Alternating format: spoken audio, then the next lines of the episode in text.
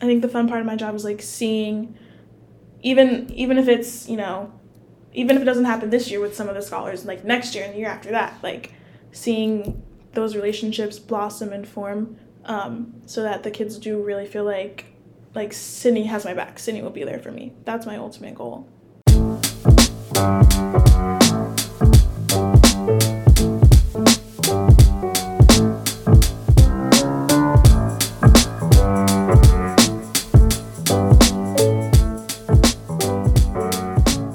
Can't help but connect, but we ain't here to talk about it. Welcome to another episode of the Delaware College Scholars Podcast. I'm your host, Jake Myers, joined by my esteemed colleague, Jordan Bonner. Jordan, how are you?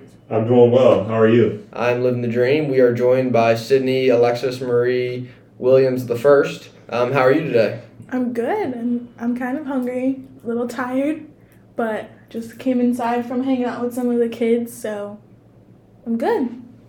Jordan, start off. So, you just came from outside from hanging out with the kids, but you've been hanging around this program for a while now.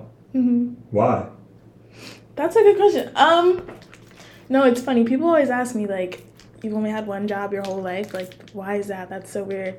Um, honestly, it's because of the people. Like, my first year, I was definitely really like timid. I kept to myself a lot because the only person I really knew was like Jalen Roger, and all the advisors were older than me, and even like the scholars were older than me. So I was like terrified half the time. Um, but they really made an effort to like get me to hang out with them and like we all spent time together and i've just found that like over the my last five years like no matter the group of advisors that um, is there for the year like we all end up becoming really close and it's just a great environment not to mention i've two great bosses who like actually make the job enjoyable instead of being like horrible dictators which is always good um, so yeah, I honestly come back because of the people. Hmm. Hmm. I, I'm thinking of other questions. I have questions, but you also trying to get content. Um, so I guess in what ways like you continue uh, to come back and serve DCS in a variety of roles. Um, the one thing you know, and I think we're we're pretty open and honest about this. Like from the day you started when you were like. 15 or 16 years old like like your work ethic is pretty unmatched especially for like somebody of that age and just like the level of maturity and um, just your willingness to always sort of go above and beyond i guess i just want to know like why are you wired like that because i think you're very humble so like you won't and i think you just feel like it's just I don't, I, I don't know, but like, yeah, you're very humble and won't sort of brag on yourself. So I'll brag for you, but then ask you, why are you like that? Um, I don't know. The um, I think I get a lot of it from my mom. I mean, both my parents, but my mom in particular. Like, my mom is the most driven person I've ever met, and she's also extremely selfless to the point where sometimes I actually have to tell her, like, please put yourself first for once. Um, so I've just always been around selfless people and like also my parents are older. Um I'm an only child, so like having a strong work ethic and doing well was like never an option. It was always expected. So even like the I don't want to make them sound bad, but even like when I graduated from um high school and I was like, "Mom, like are you proud of me? That was so good." She was like, "Yeah, I'm proud of you, but like like this is what we expected. Like, you're supposed to graduate, you know. So there's always been like, whenever I achieve something, I always know that there's a higher, like, there's a bar set even higher for me to reach. So, um, I don't know. I guess that's why I can be like, I never stop to like give myself credit for certain things because in my head, I'm like, yeah, that's great, I did that, but I can do so much more. Hmm. And like, I was talking to a friend at school about this a couple months ago. Like, one of my biggest fears in life is like not meeting the expectations that I set for myself. And sometimes I wonder, like, am I ever gonna be satisfied with like something that I've done? Mm-hmm. Or if I am I ever gonna like be able to say, okay, cool, like I did this, I did a good job, like I can relax now. Cause I'm very like, oh, I did this, on to the next thing. Yep. Um, so yeah, I think I just I just always am looking towards the next thing. Mm-hmm. But that oh, but the drive that you have can be attributed to the example that your mom set and Absolutely. being selfless and and really working hard. What is your ultimate goal? Where you say that you're you know you have an expectation that you set for yourself, and ultimately like you're looking to to strive to be better and to strive for that next. What is that? What is I guess what's the next goal for you? Um, the next goal is graduate school. Um, I want to go to graduate school for mental health counseling, um, specifically for like children and, and adolescents. Um, more specifically for BIPOC children and adolescents. Hopefully, I could focus on Black children and adolescents, just because growing up like in my household with my friends and family, like seeing just how the Black community handles mental health, like breaks my heart every single day. And so um, my goal, which obviously I can't change the world, but my goal is to at least make some sort of a dent in the stigma around mental health in the black community. So um, I want to be a counselor. My ultimate like best case scenario thing that I achieve before I die would be to open my own counseling practice. Um, probably in Philadelphia somewhere because that's where a lot of my family is from. Um, and it would be like sort of a nonprofit, low cost thing because another thing that I disagree with when it comes to mental health is how expensive therapy can be. Um, so my goal would be to open my own counseling center, um, kind of catered towards people of color, but specifically black people, um, and just have it be like a counseling center slash community center type of thing with a bunch of different black practitioners. Um, and have it be accessible to the as accessible to the community as possible. What does it mean to listen? I think I think it's one thing to be having a conversation with someone and to kind of be taking in what they're saying to you. It's another thing to be understanding what they're saying to you. And I think a lot of like I don't know, when it comes to therapy, there's a lot of um mm, no. When it comes to therapy, I think there can be therapists that just kind of take in what you're saying and regurgitate textbook solutions and then there's therapists that take the time to get to know you and get to know the person you are and why you react to things. So and they give you solutions that sound like they're coming from an actual person and not a textbook.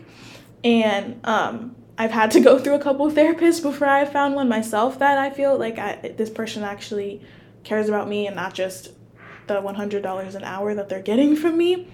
Um, so at least my goal in terms of like when I start working and being a listener is just making the person feel like you know they're actually being heard and understood and that they're not just a client. Like I don't want to just have clients. I want to have you know people that I work with that trust me and that understand that I'm here to help them at all costs.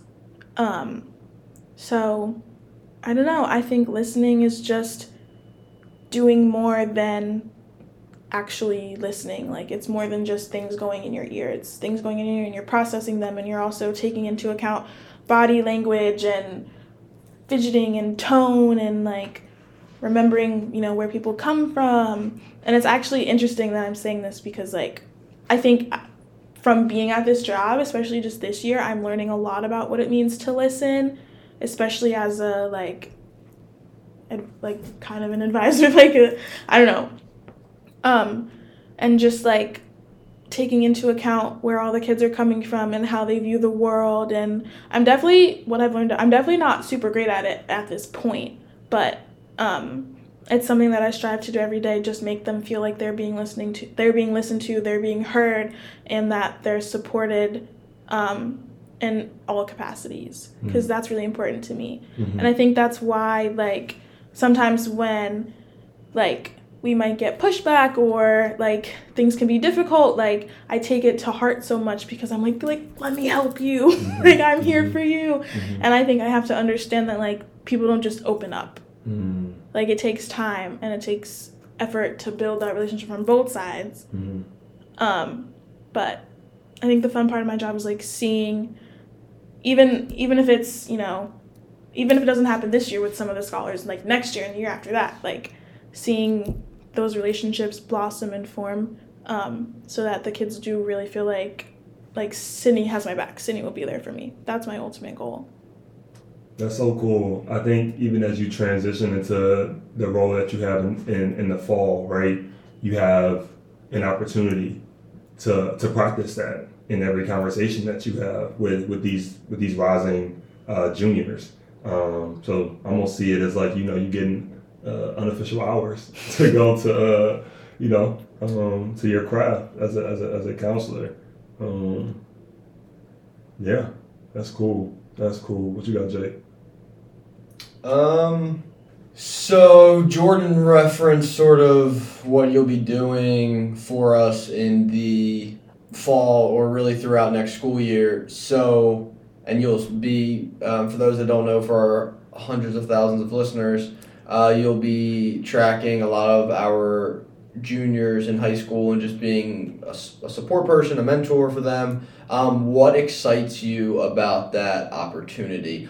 Just being able to like keep up with them during the year. I think one of the hard parts about like being an advisor over the summer is unless like you we make an effort on both sides, but like to keep in touch with the kids, it's kind of like, hey, like we're all super close. We hang out for a couple of weeks and then it's like I'll see you next year. Yeah, exactly. Like um and then when they get back in the next year, we spend the first couple of days like catching up and stuff and it's like um, i'm excited to just keep talking to them and not like not having to close that not close the door but not having to kind of put a bookmark in the chapter like it's constant like and just hearing about what they do i think um, you know i think when we're here like the kids are so you know they're tired and there's a lot of work and things like that. And um, just being able to hear what they do during the year and being able to say like hey you're doing a great job and like constantly being able to remind them like i know it's tough right now but you're doing a great job. It's all going to pay off. Give them the recognition that they deserve is really exciting. And also just like i just love interacting with them. Um so even just like being able to talk to them a couple times a month um was definitely to brighten my day for sure Yeah. So it's cool, right, that you be able to experience or get a, a deeper glimpse of their lives outside of DCS. You do so much for us, and like uh, as Jake said, there's a lot of intangibles that you really can't teach.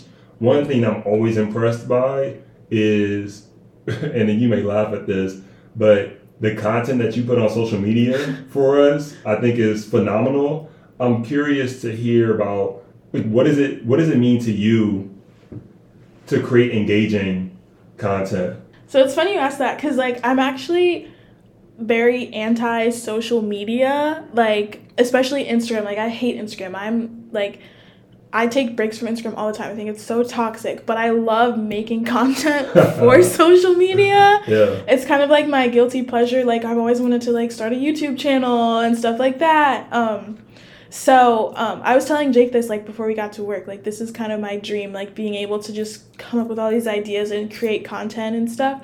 Um, because I think it's a great way for people to connect with DCS even when they're not here. Like it's great for the parents. I think prospective students, like teachers, administrators, um, just so they they can see what's going on here. Because I think you know, um, of course there's like pictures everywhere and stuff, but like just so they can see like yes, we are a very rigorous academic program, but the kids also have fun. Like Mhm, we have fun, mhm. we form bonds with them, we all get close. Like we're not just you know, it's not just summer school, Yeah. and it's fun. Like I spend a lot of time on TikTok, so I always see like TikTok trends and challenges and stuff, and I'm like, God, I wish I could do that. What are some effective ways to connect with folks? I've said this kind of like, and there are three people in particular that when I think of being connectors, and I've told all three, or now three of these people to their faces, like Mike Williams, he connects. I go to his classroom and I feel engaged. I hate math. It gives me the like heebie-jeebies, and like when I like I'm actually engaged in his class. I'm like just the way he connects with students, right? Uh, Roger, like when I see him, I get happy. Like I, he brings a smile to my face. I would put you in that same category of like just being able to connect with people. Um, the energy that you bring is positive. Like you can maybe not be having a great day, but the energy that you bring is always going to be positive, which is good. Like like that that is a hard thing to do. Um, so, how are you able to connect with so many different types of people? Ah, I feel like my answer is gonna be a little disappointing. I don't know. Like, Um, That's not a good answer. I know, I know. Wait, let me fix it. Cause like, okay, like during our meeting the other day, I was telling you like how I'm actually pretty shy. Like, and pe- I think people are gonna laugh when they hear me say this because I don't come off as shy. But like, when it comes to meeting new people and stuff, like, I'm I tend to let people come to me versus the other way around. Like, I've never been the type to just walk into a room and like, hey everybody, like that's not me at all. Um, so sometimes it honestly surprises me when like one of the kids comes up to me and is like, "Hey Sid," like da da da, or like, or um, they'll like talk about me with an, another advisor, and then the advisor comes down to me like, "Hey, like so and so really looks up to you." I'm like, "Really?" Like obviously I try to be like a good um, role model, and I try to have the kids know that they can always come up to me, but um, I don't know. I'm I've never been the type to go after it like um like Roger. Like Roger, he can just walk up to anybody, spark up a conversation, and like boom. I've never really been that type of person, but I do. I mean, I like people. I've always been a people person, and I think growing up as an only child, like I went to school. Yeah, I had uh, extracurriculars, but like I spent a lot of time by myself, which made me really, really want to like that's the reason I went to St. Andrews for example. I like I needed to get out of the house and I just the idea of like living with all my friends was like so appealing to me and I just wanted like I was dying for some more human connection besides my parents bless their hearts but like um I try to always be like feel the vibes in the room and just I think make people comfortable is like my go-to thing like let them know hey I'm not here to judge you like I'm not here to make you feel any type of way like we can just talk we can hang out like you don't have to love me but like you know i'm cool Mhm. um i lost my train of thought No, that was that was a great response. On a bad question. Thanks. you want a uh, mad minute? Sure. Thanks about that time. okay remember, you cool remember this? yep Rapid fire questions for a minute. Jake and I've been actually Jordan has been struggling to get questions out. Yeah, I've been I've been fine. Yeah, I was gonna say I- we, and then yeah, I've been. Please, please do not uh, use the collective. Uh, uh, favorite food. uh sushi Favorite song. uh you rock my world by michael jackson Favorite TV show. the office Favorite musical artist. SZA. favorite place to go by yourself. by myself what This is indicative of how bad I've What? been. Oh my gosh. Yo, I think it's actually comical now. Like I think you should only do it.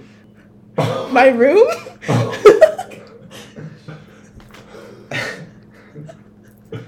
Favorite social media app. mm, twitter You're a, you're a uh, I would say low key good follow on Twitter. Occasionally. most pop, most popular TikTok video you've made. Um, I made one a couple years ago of my dad um, spraying our Christmas tree with a water bottle for like five minutes straight, and the Christmas tree had lights on it. Yeah, I wish I could see her face. with that. it was yeah, In ten years, I will be blank. rich Why? because, well, I'll be rich more than just financially. Hopefully, I'll be happy. My main goal in life is always happy. I was, I oh, was, I was so so you'll be Rich in spirit. Yeah. rich in spirit. I want to be fulfilled. That's a better word. Would you rather be the smartest person in the world or the richest person in the world? the smartest? What make what motivates you? What are you most proud of? what are you most proud It's of? supposed to be like ra- like like quick uh, stuff. Guys, I'm sorry. I'm sorry. It's been a long day. This is So bad. which which Just one? say like favorite sport. What are, you, what are you most proud of? Um, my mom. Favorite sport? um, to play is field hockey. To watch is basketball. Why hoops? Um, I don't know. I've always grown up around it. My dad used to coach, so I spent a lot of time um, at basketball courts. I love that you like watching basketball. Yeah, I can't play. I played for um, approximately two days in the fifth grade, and then I quit. So All right, I think that's enough. I mean, it's definitely enough out of you. Are you gonna keep this? I think I might. Please like, I keep think it's it. Pretty funny. please keep it. Because I've been bad Yeah, today. you've Like, I've been bad. But like, I think it's.